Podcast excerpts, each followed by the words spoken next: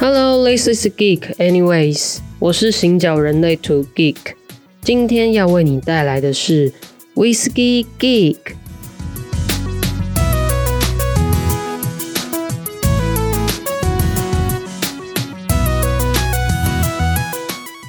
Whisky Geek 的初登场，我想要直接跟大家分享三间可以喝遍全国的酒吧。那我今天想分享的这三家呢，是因为他们在酒单上面都有刻意的去融入自己国家特色的酒款哦，不管是蒸馏酒或者是酿造酒，那有的呢，他会用经典调酒的酒谱啊去融入这些自国家的特色酒，有的呢是甚至就是他自己发展出一个酒谱，是适合他自己国家的这个特色酒。那这三家酒吧分别分布在上海、布里斯本跟台中，那就让我们直接进入第一家吧。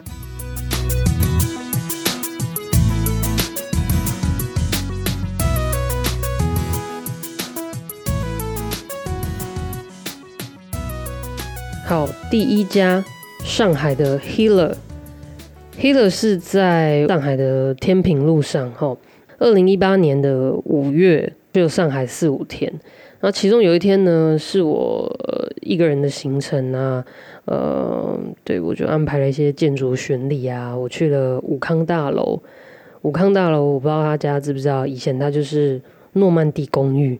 哦，它是呃上海很早期就落成的嗯欧美建筑，因为那一带在好像一九二零还是一九三零，我不确定啊。呃，那那一代是法租界哦，所以呃，那算是还蛮早期，就是呃，欧美出生的建筑师在上海留下的一栋建筑，蛮经典的啦。然后那一天下午，我去到武康大楼，它大楼的门口没有很森严，反正我就沿着那个它的梯口、它的梯厅，我好像爬到二楼还是三楼吧。但其他地方就就被封起来了，这样。不过我就在那个，因为它它是内部是这样，就是它外面看起来就是一个封闭式的嘛。可是它其实有个中庭，然后你站在那个梯扣，就是那个廊道上，它它是内部是这样嘛，就是它是有廊道，然后才进入一一户户的人家这样。然后我就靠着那个。廊道，然后往中庭看，然后那个阳光，下午的阳光洒进来中庭，然后明明淮海中路跟武康路那个路口这么繁忙，可是你在那栋建筑物的里面的中庭，它其实是非常静谧的，然后就是你甚至还看得到阳光洒下来，然后那个有一种。灰尘被照亮的那种感觉，那种颗粒感在空气当中，然后你就听得到呃里面住户的一些看电视的声音啊，洗碗盘的声音啊，然后对，就是很妙啊！我觉得对一个旅客来讲，就是你从一个很繁忙的街区，然后进入到那栋大楼，然后你可以看到那栋，对，好。讲着讲着，怎么为什么那么像建筑频道呢？挺好，总之就是对，呃，我去欣赏完诺曼底公寓之后，呃，我就打算找个咖啡厅坐下来等朋友会合。然后我就在那个路口乱走啦。那那那个武康大楼，它那边是这样嘛？它被武康路跟淮海中路夹住嘛？那个基地几乎是一个三角形的。可是它那个路口有点不只是十字路口，它算是米字路口了。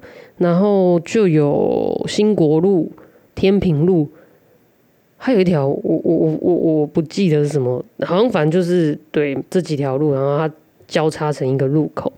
那我就往天平路走过去，然后因为那里有一间，我以为看它，因为它看起来有点像咖啡厅，然后呃我就走过去，结果我一进去之后，我就发现，诶，它是酒吧。就是它的 menu 里面其实有酒单这样子，那因为那本来不在行程里面，然后我只是一个中继点，一个临时停留的地方而已。本来想说有可能就会错过了，诶，结果刚好晚上朋友跟他的朋友需要一个地方聊天，那我就想说，诶，那不然去那边，那你们聊你们的，我可以就是好好的认识那间酒吧。其实我去过上海两次，一次是二零一八嘛，一次是二零一七年的冬天。那我必须说，就是。魔都之所以叫魔都，真的是个魔都啊！我觉得上海那种魅力、那种氛围，真的很不一样。我觉得很有生命力，但是它生命力的的样貌跟力度，很给你的感受很不一样。简单来讲，我觉得上海的酒吧真的是多样化到不行了。你要什么酒吧有什么酒吧哦，而且。要多移花就有多移花哈，那啊有日本人开的、美国人开的、呃台湾人开的，各式各样的人、各式各样的文化融嗯呈现在那里哦。那呃那两次的经验，我有感受到一种氛围，就是上海的酒吧，当时我真的要强调，当时毕竟这五六年前的，那我感受到的是他们呃有种氛围是。去挑战中国当地的白酒、黄酒，然后把这些酒类，呃，用这些西方的经典酒谱去做一些融合跟设计。好，那当地的白酒就是呃，比如说茅台啊什么，那个当然是我们以为的白酒嘛。那其实有很多什么江小白那一类的这种这种比较小厂的。然后可能比较主打年轻人市场的这种白酒类哦，那黄酒的话就是绍兴啊那一类的，所以呃，其实我有去另外一间酒吧，呃，去挑战了一杯，也没有叫挑战啦，就是他的酒袋里面有一有一杯是用绍兴的，我想说那我喝喝看，但是我必须讲，我不知道是不是呃，我还不太理解，或是其实我的呃。味蕾是没有太多呃黄酒的这种大塔，就是我我觉得我当时其实喝不懂那一杯，就是也没有到很平衡，然后那个氛围没有让我呃有时间有机会好好去了解那一杯酒这样子。那其实同一个时间那时期的台湾的酒吧，其实也都是在呃找台湾当地的元素。那台湾找什么？台湾找自己的茶。哦，东方美人茶什么有的没有的茶，然后台湾的水果，哦，所以呃，我觉得那是，但是这几年真的又更上一个层次啊，好，就是有机会我们聊啊，好，那我会特别对 Healer 这间酒吧印象深刻，是因为嗯，大家都在尝试白酒、黄酒，可是他们的酒单他会特别去告诉你说，我这一款是用哪里的白酒，哪一个香，哪一个 镇。镇，虽然我必须说有一些地方我真的不懂，我不认识，嗯，那呃，可是那个店的氛围，把真的还有机会可以跟你说明说，哦，他们为什么会做这样的尝试，而且他们是很有意识的去做这样的尝试。那老板还会特别下乡去那些农家，那跟他们呃实地的。去看每一年谷物收成的状况，然后甚至制酒的过程，那甚至还有企图要呃一起合作去做一些实验性的白酒，然后回来在这样子很很西方文化的酒吧里面去做一些结合。那我觉得其他酒吧真的就比较少这方面的体验哦，其他酒吧真的是因为就是都很红的酒吧，所以它的气氛是相对热闹的。所以，即便你在酒单上可以看到这样的企图，可是，呃，那个整个喝酒的氛围跟空间的状态，其实白天的是没有时间可以好好跟你介绍的。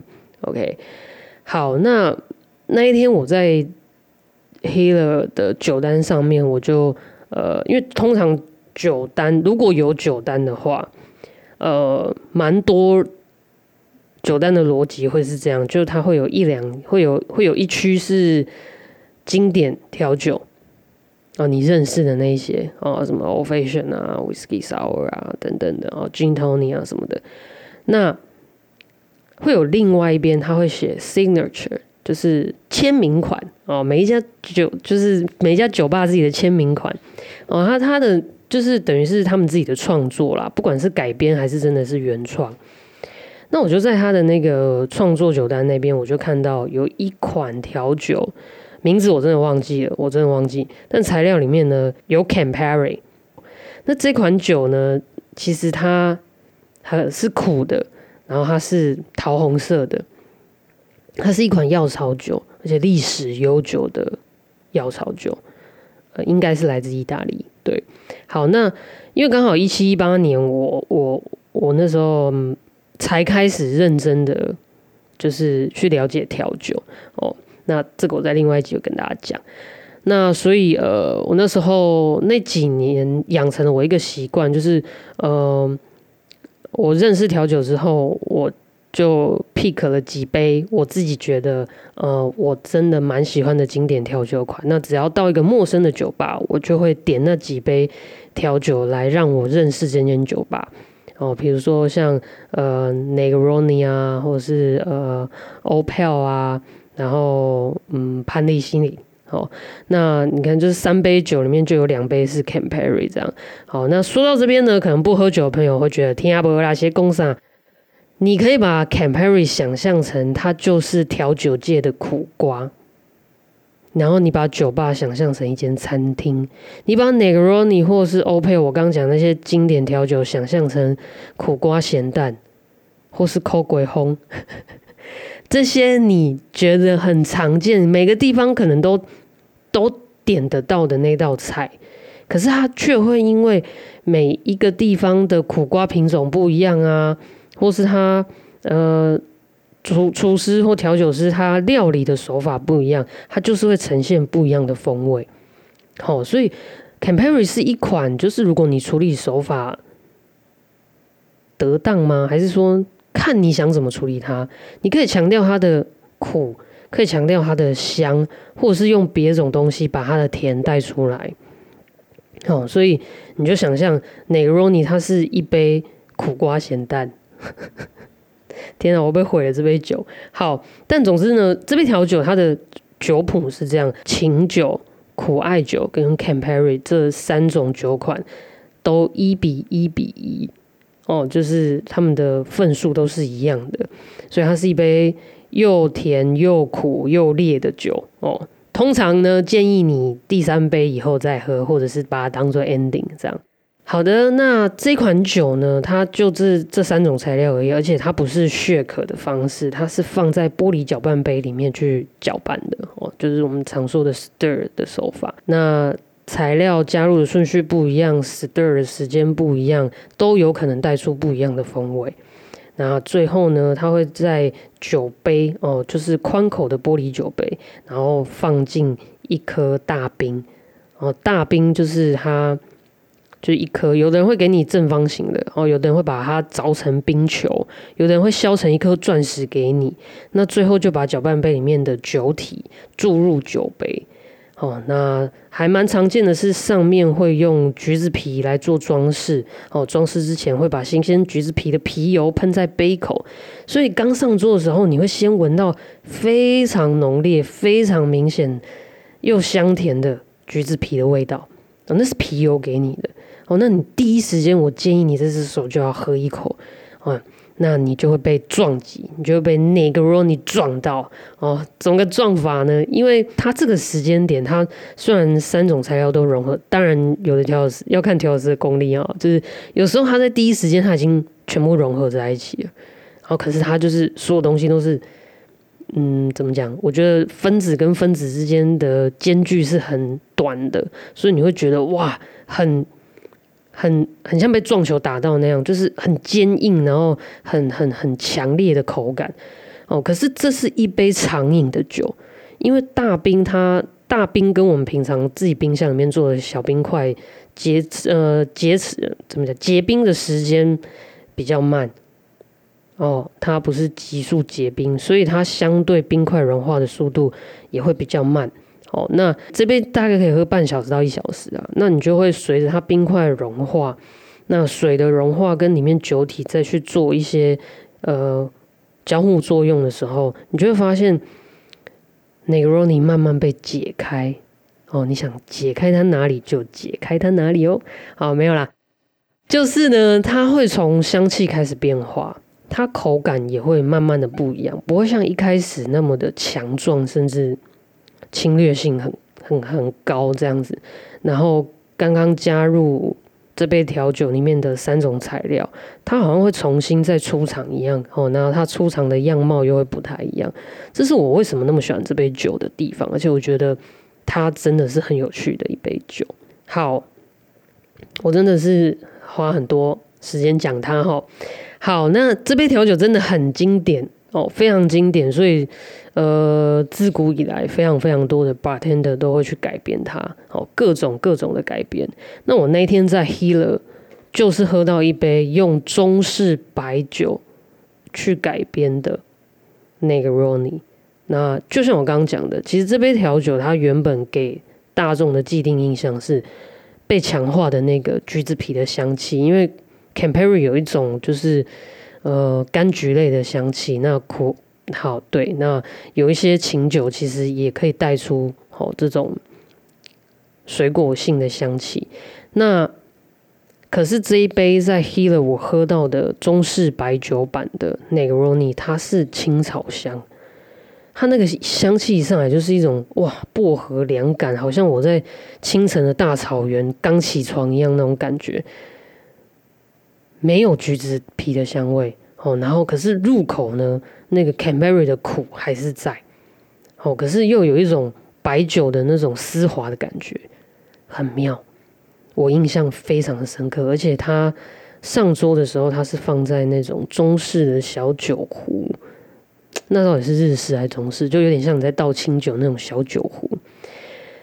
好，那它里面没有大饼哦，所以它其实不用，它等于是它它去控制好它的它融水融合的那个平衡度。那它剩下的是你要透过温度的起伏去感受这杯酒。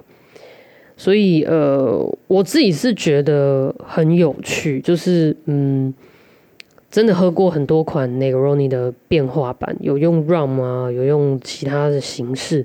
那呃，我我觉得这杯就是当时让我觉得哦，我也对白酒的印象有了一个新的印象。我不知道它加了别的东西，它会它会释放出这些不同的香气。因为有一些白酒你纯喝它哦，或者是你加雪碧也好，就是它。他还是他还是他，他那个白酒的个性很强烈的啊。OK，好，那我原本很担心这间酒吧它在疫情期间会受影响或者是结束。那但是我我我为了做这一集，我去关心一下他的近况，他还在，他还在，他很好，而且他好像也跟很多厂国际大厂牌合作，甚至也有在。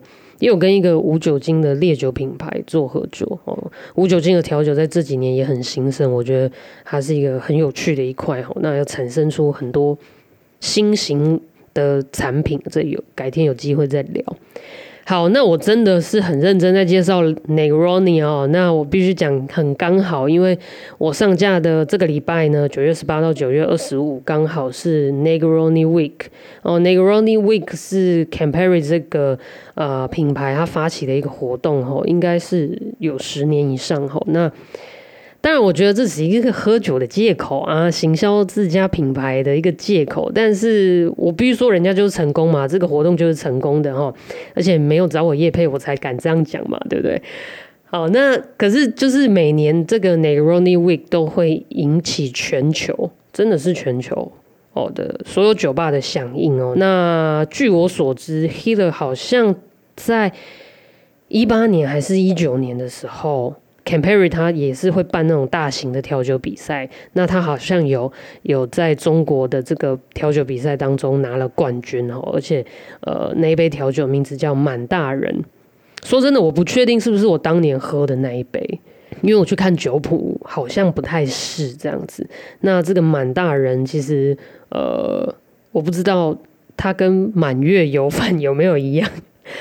呃，上海的朋友啊，你去喝喝看啊，帮我喝喝看啊，问问看满大人这个取名的由来是怎么样哦。人家是满月油饭，我们喝的是满大人调酒啊。上海的朋友，不如就在这个小周末的夜晚去 Healer 感受一下他们在调酒上呃创作的魅力吧。欢迎你，就是在 IG 动态 take 我。哦，我不会嫉妒你的，我会记住你。OK，好，我们前往下一家。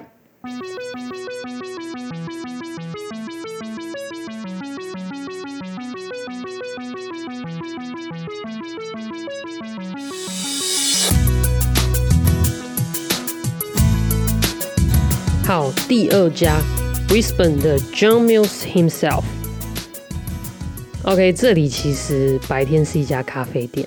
那二零一九年的时候，呃，我在 Brisbane 工作，我那时候其实是在找一个墨尔本的咖啡豆。然后我发现，哦，他在 Brisbane 的，就是贩售地点，就是有这间咖啡厅，然后就去找他。那他坐落在呃 Brisbane 呃 CBD 的呃 Shallow Street。可是我一到地址的正前面的时候，嗯。有点傻眼。首先是我没有看到那间咖啡厅，那可是它的正面是一个呃蛮干净利落的砖造建筑，三层楼。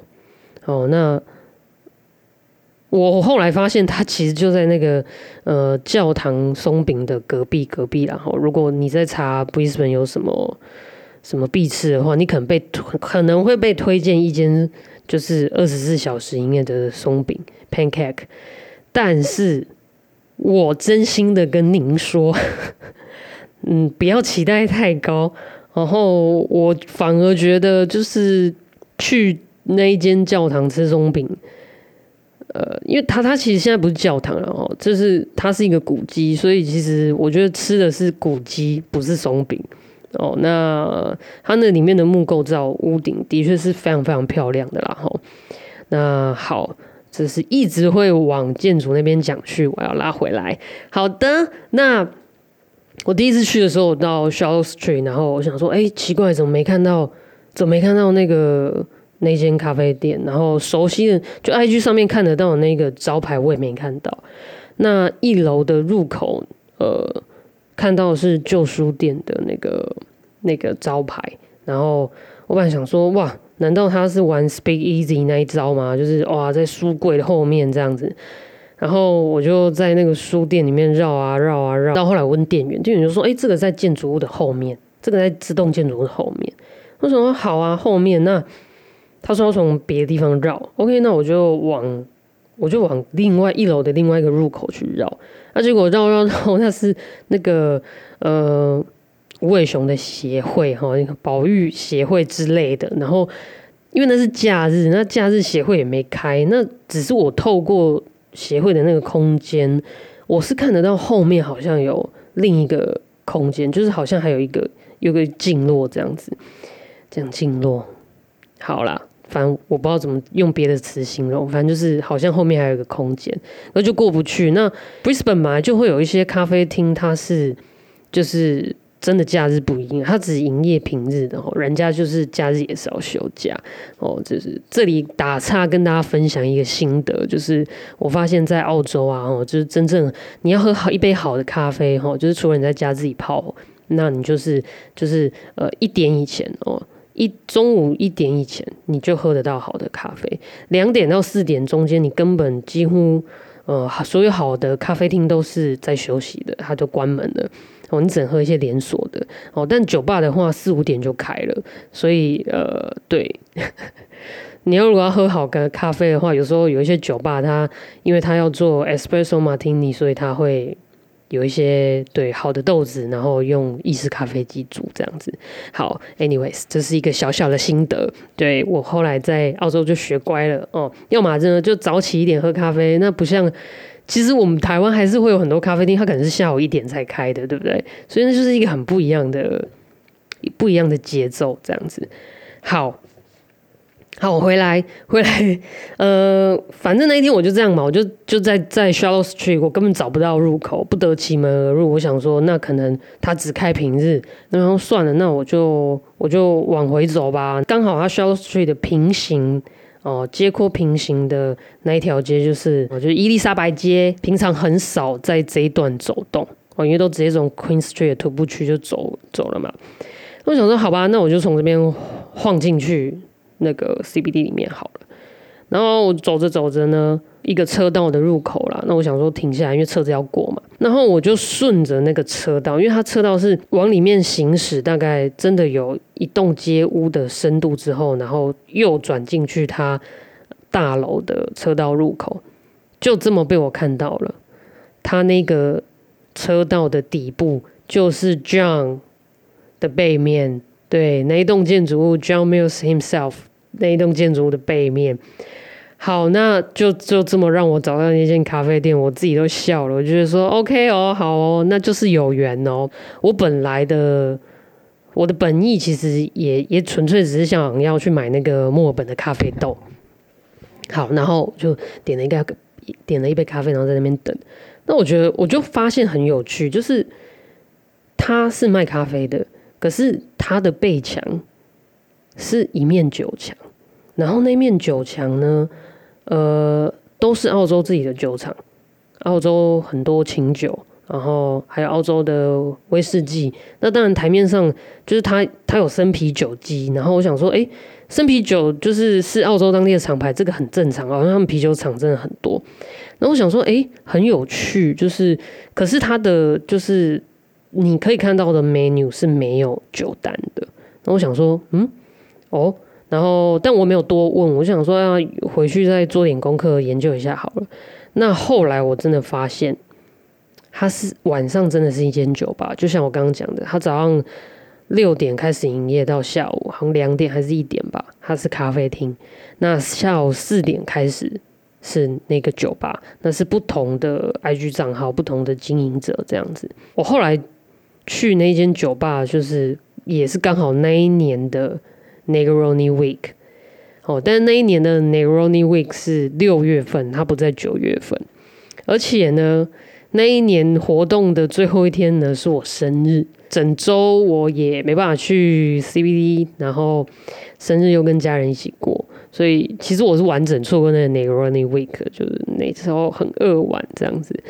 好，那但是我我有规划说，那我就是隔天我就是刚好是假日，我就想要自己去呃，就是 CT 里面做个巴哈品这样子。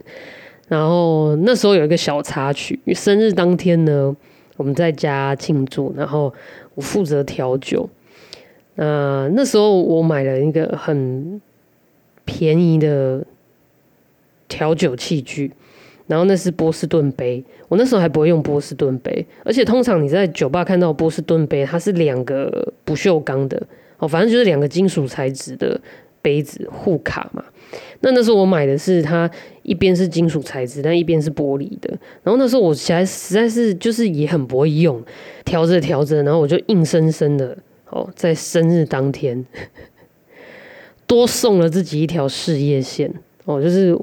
我我想要把它想要把它打开的时候，我把那玻璃杯弄破了，然后我就硬生生的在自己的右手手心多画了一道事业线哦，就是认真的斜杠起来了。对，那疤痕现在还在我的手上，好，是改变自己的命运。OK，然后反正我就觉得超蠢超蠢的。然后隔天我还跟把天的聊到这件事情，结果他超可爱，那把天超可爱，他就说。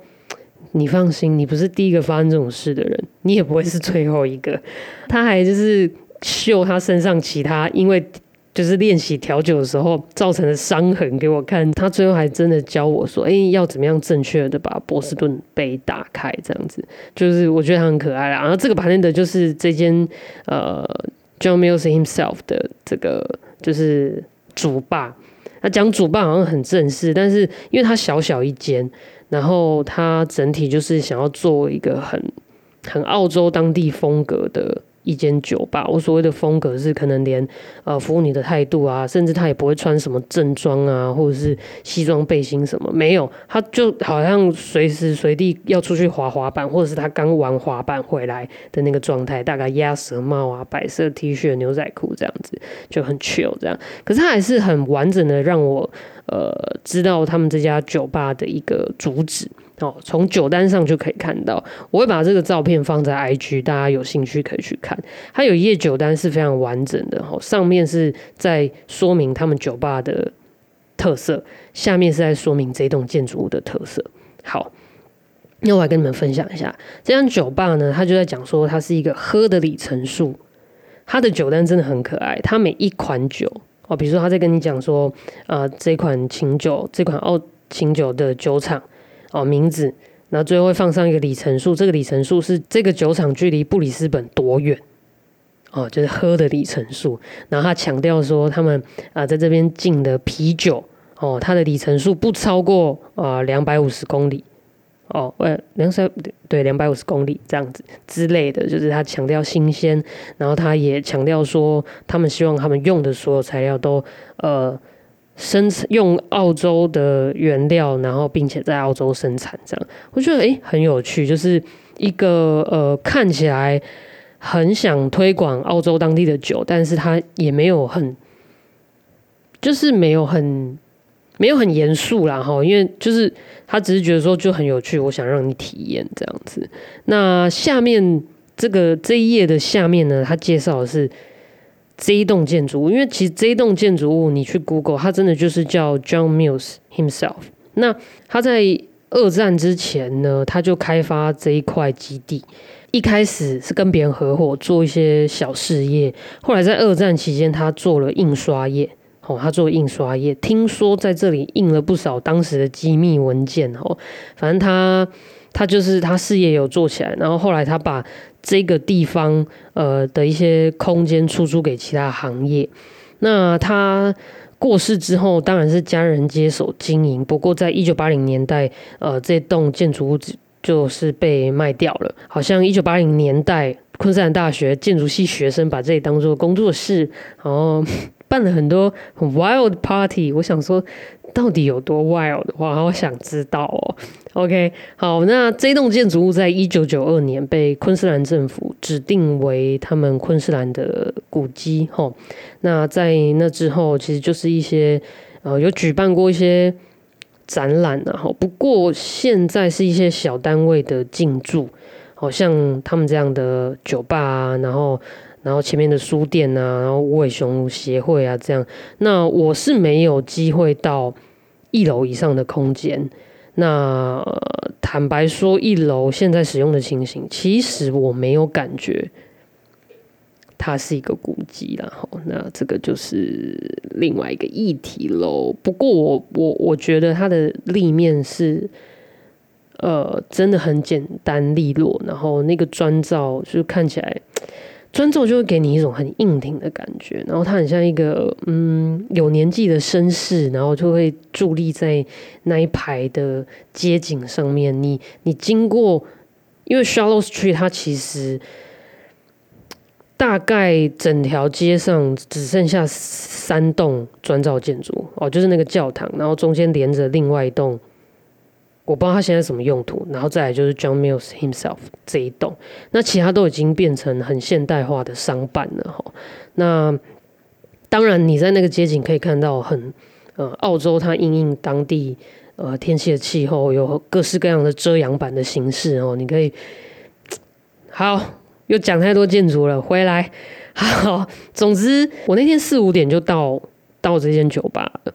那就一开始没什么人，然后呃看完酒单之后，我就试了几款琴酒，而且他就建议我说，因为他嗯不同酒厂坐落在不同的区域，那他们其实是会用当地不同的香料或是草本植物去做 infuse 的动作嘛，那所以每一款琴酒其实喝起来的香气或是它主打的。呃，风味还是不一样的。那他就建议我，就是可以试试那个 Gin Tony 这样子，会更能去呃认识这些不同的清酒。那我就啊点了好像四五杯吧。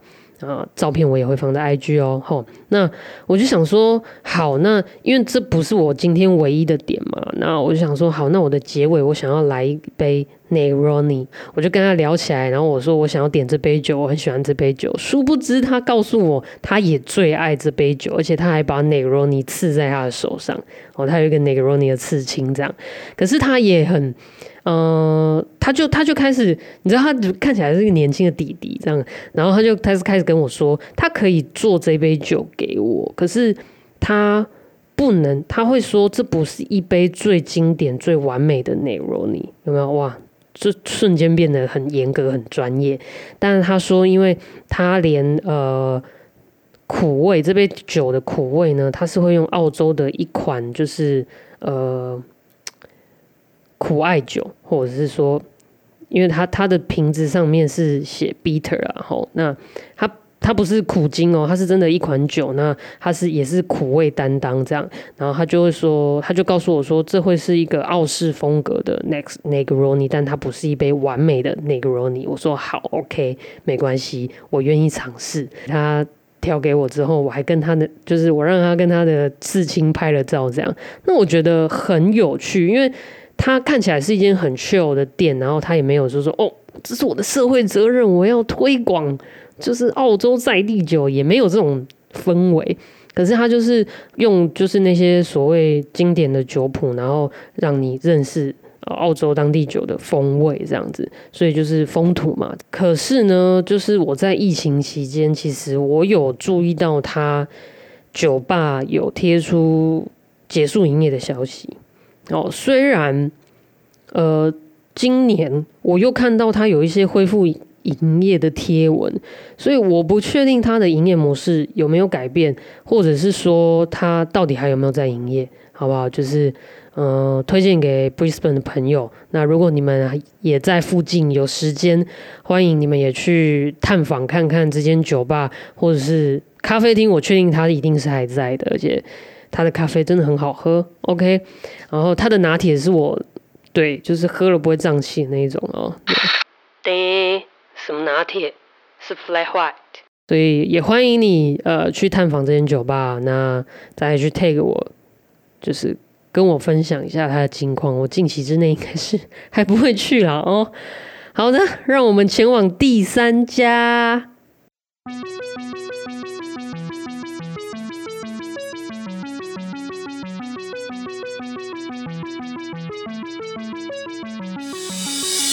第三家台中牵挂，抽签的签，你去庙里抽签，求那个抽签，求签拜拜那个签哦，牵挂。那这间酒吧是我今年发现的，然后它好像开业一年多了，已经。我前面有说过，就是台湾其实有不少酒吧在玩台湾自己的元素嘛，茶、水果啊，那既就是据我所知啊，据我所知，前几呃好几年前我就已经听过有一些台湾调酒师他用甚至用黄鱼啊或龟甲万酱油啊去改编一些经典旧款，然后去比赛都有得奖，那也蛮有名的。这样，那牵挂吸引我的是，他就像刚刚 John Mills himself 一样，他整间酒吧用的所有。所有的不管是基酒啊，或者是苦艾酒啊，或者是对其他的，就是所有的材料，它都用台湾当地的。哦，也让我惊艳到说，你像你你你喝过韩国烧酒，对不对？有白葡萄口味，有桃子口味，有很多口味。你知道台湾有烧酒吗？芭乐口味的，很酷。好，然后台湾自己做的清酒，台湾自己做的 Vaga，台湾自己做的 Whisky，当然不用讲，就是对很多酒厂你你会知道的。那台湾自己做的很多呃茶类的高粱啊，很多不同的酒，然后那这几年也有很多什么恒恒恒气制酒啊，然后白水芳华，非常非常多在地的酒厂，而且很有。意识在使用台湾在地农作物的酒厂，这改天有机会来介绍。好，所以嗯，牵挂他使用的所有的酒类，真的就是台湾各乡镇，包括各乡镇农会哦 做的酒哦，它都是它都有哦，哦，所以我会觉得它是真的是一个很齐全的台湾味啦。吼，那呃，我。很有幸的，就是跟他的老板聊过一下天，那是一个很年轻的人，对，很年轻的小伙子，对我来讲，年轻的，对，是一个年轻，然后很有意识、很有热情的，呃，老板哈。那他说，因为他小时候呃到处旅游、到处体验，那也去走过朝圣之路，那他觉得。A 就是在国外的那些饮食啊，甚至酒吧啊，就是台湾真的没有输。那他原本就想要开一间自己的酒吧了。那他回来的时候，就是也是先从这间酒吧的一开始的经营，也是进了很多那种进口酒，大家耳熟能详的酒款这样子。只是他在进酒的过程中，他真的发现台湾酒非常非常多。那更。更符合他想要做的那种台湾味的酒吧，所以他就开始呃慢慢把那些所谓的进口酒类都呃就是用光了以后，他就整间酒吧就是转换成全部都用台湾当地的酒。哦，那我自己觉得这间酒吧的整个氛围跟体验跟我前面两间介绍是完全不一样的。哦，第一它。当然，在空间上，我觉得它就是我们在台湾很常见的一种形态哦，就是我们可能我们的市容跟我们的街景，我们就是住商混合，它难免是一个比较比较有机的形式。我讲话干嘛那么婉转？它就是在一个。就是在一个很不起眼的小巷弄啦，吼，那旁边有路边摊什么有的没的，对不对？然后前面是停了一排机车，可能机车还有垃圾在山路里边。可是你一推开啊大门，那就是另外一个世界嘛，吼，OK。好，那 这间店的整个装潢的空间风格，其实你也可以很感受到，它就是一个白手起家的小伙子，他充满着热情去建构的一个场所。那春光阁更是哦，它是升级版的台湾味。那我觉得大家都可以去体验。那台湾会有，或者是台中会有这样子的一个人才开一个这样的酒吧，然后那个空间这样的风格，有时候它就是在这里才会发生的事情。你你在他的酒单里面，你是找不到任何所谓。你印象中常常在喝到经典酒款的酒谱的痕迹，真的都没有。然后它为什么叫牵挂？是因为它其实有一个，它设计一个环节，你可以花一百块抽一支签，好，一百块是一百五，我有点忘了。好，抽一支签，然后呢，那支签有一杯相应的酒，好，是一杯 shot。那你会干掉它之后，把天台还会帮你解签。每一杯 shot 的设计真的是他们自己的新的设计，然后那真的也都是用台湾的酒。像我那天喝到一杯草莓口味的，我忘记那是什么酒了，那杯 shot 忘记了，可能后面喝喝开心了，所以我忘记它了。好，那他酒吧的成员哦，就是白天的年纪也都比较。呃，年纪比较轻，所以他酒吧的氛围其实是很活泼的哦。那我觉得酒吧氛围，像我前面其实是有讲到，酒吧氛围其实也是我体验酒吧的一个还蛮重要的一个环节。那在这边真的，呃，你完全会放掉你可能本来认识的那个酒吧的结构，你点酒的策略这样子，我啦，哦，嗯。所以，我跟我在这里，我根本没有点，就像我刚刚讲的什么内罗尼啊，什么盘尼西林啊，我朋友没有没有，你你你就是你一进去，那整个氛围，酒单的设计，你你会自然而然的忘掉那些东西，忘掉那些，对，那本来是别人文化的东西，然后我们就是是我们现在酒吧市场的主流的那些认知，哦，所以。呃，我记得我那一天就是喝了一喝了几款之后，还喝了高粱啊，然后我想说，那最后我要点一杯 Gin Tonic 好了。然后 Gin Tonic 其实你想象起来是一个很简单的调酒嘛，对不对？然后那杯酒我点我等超久的，我想说怎么了吗？而且因为它店很小，所以你你所以你一眼就可以看到所有的动态。我想说怎么了吗？怎么会？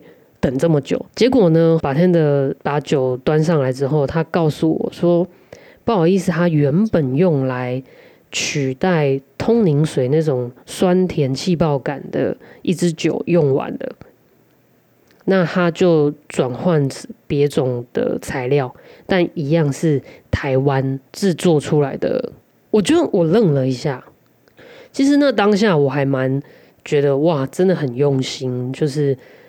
先不要论调酒喝起来的感觉怎么样哦，我觉得可以更好、更精致。我坦白说，我觉得可以更好、更精致。那当然，我只是一个酒鬼而已，我不是专业的人士。我相信他们已经很努力实验过了。那但我觉得，呃，这老板他开这两间酒吧的一个 concept 都是呃非常有心的，然后也很 也很积极的在就是把。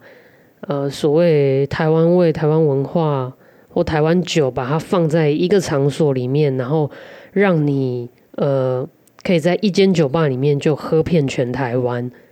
好，就是他真的把它显化的很具体，然后也很鲜明啊。所以呃，在台中就是牵挂跟春光阁，那也欢迎大家就是。我我我看了一下名单，他是没有在 Negroni 活动里面，然后不过我觉得大家还是可以去走访，但是他生意已经很好了，也不需要我推荐呐啊！但是我觉得大家有机会还是可以去体验看看，说哦，原来高粱不只是三十八度、五十八度的那种高粱啊，它还有好多其他不同的尝试。好，那这就是以上三间。呃，我想推荐给大家，你一走进去就可以喝遍全国哦的酒吧。所以上海的朋友、Brisbane 朋友、台中的朋友，如果你们有兴趣，都去喝喝吧。欢迎在 IG 的动态 tag 我，我不会嫉妒你，我会记住你的。This is Geek, anyways，我们下期见，拜拜。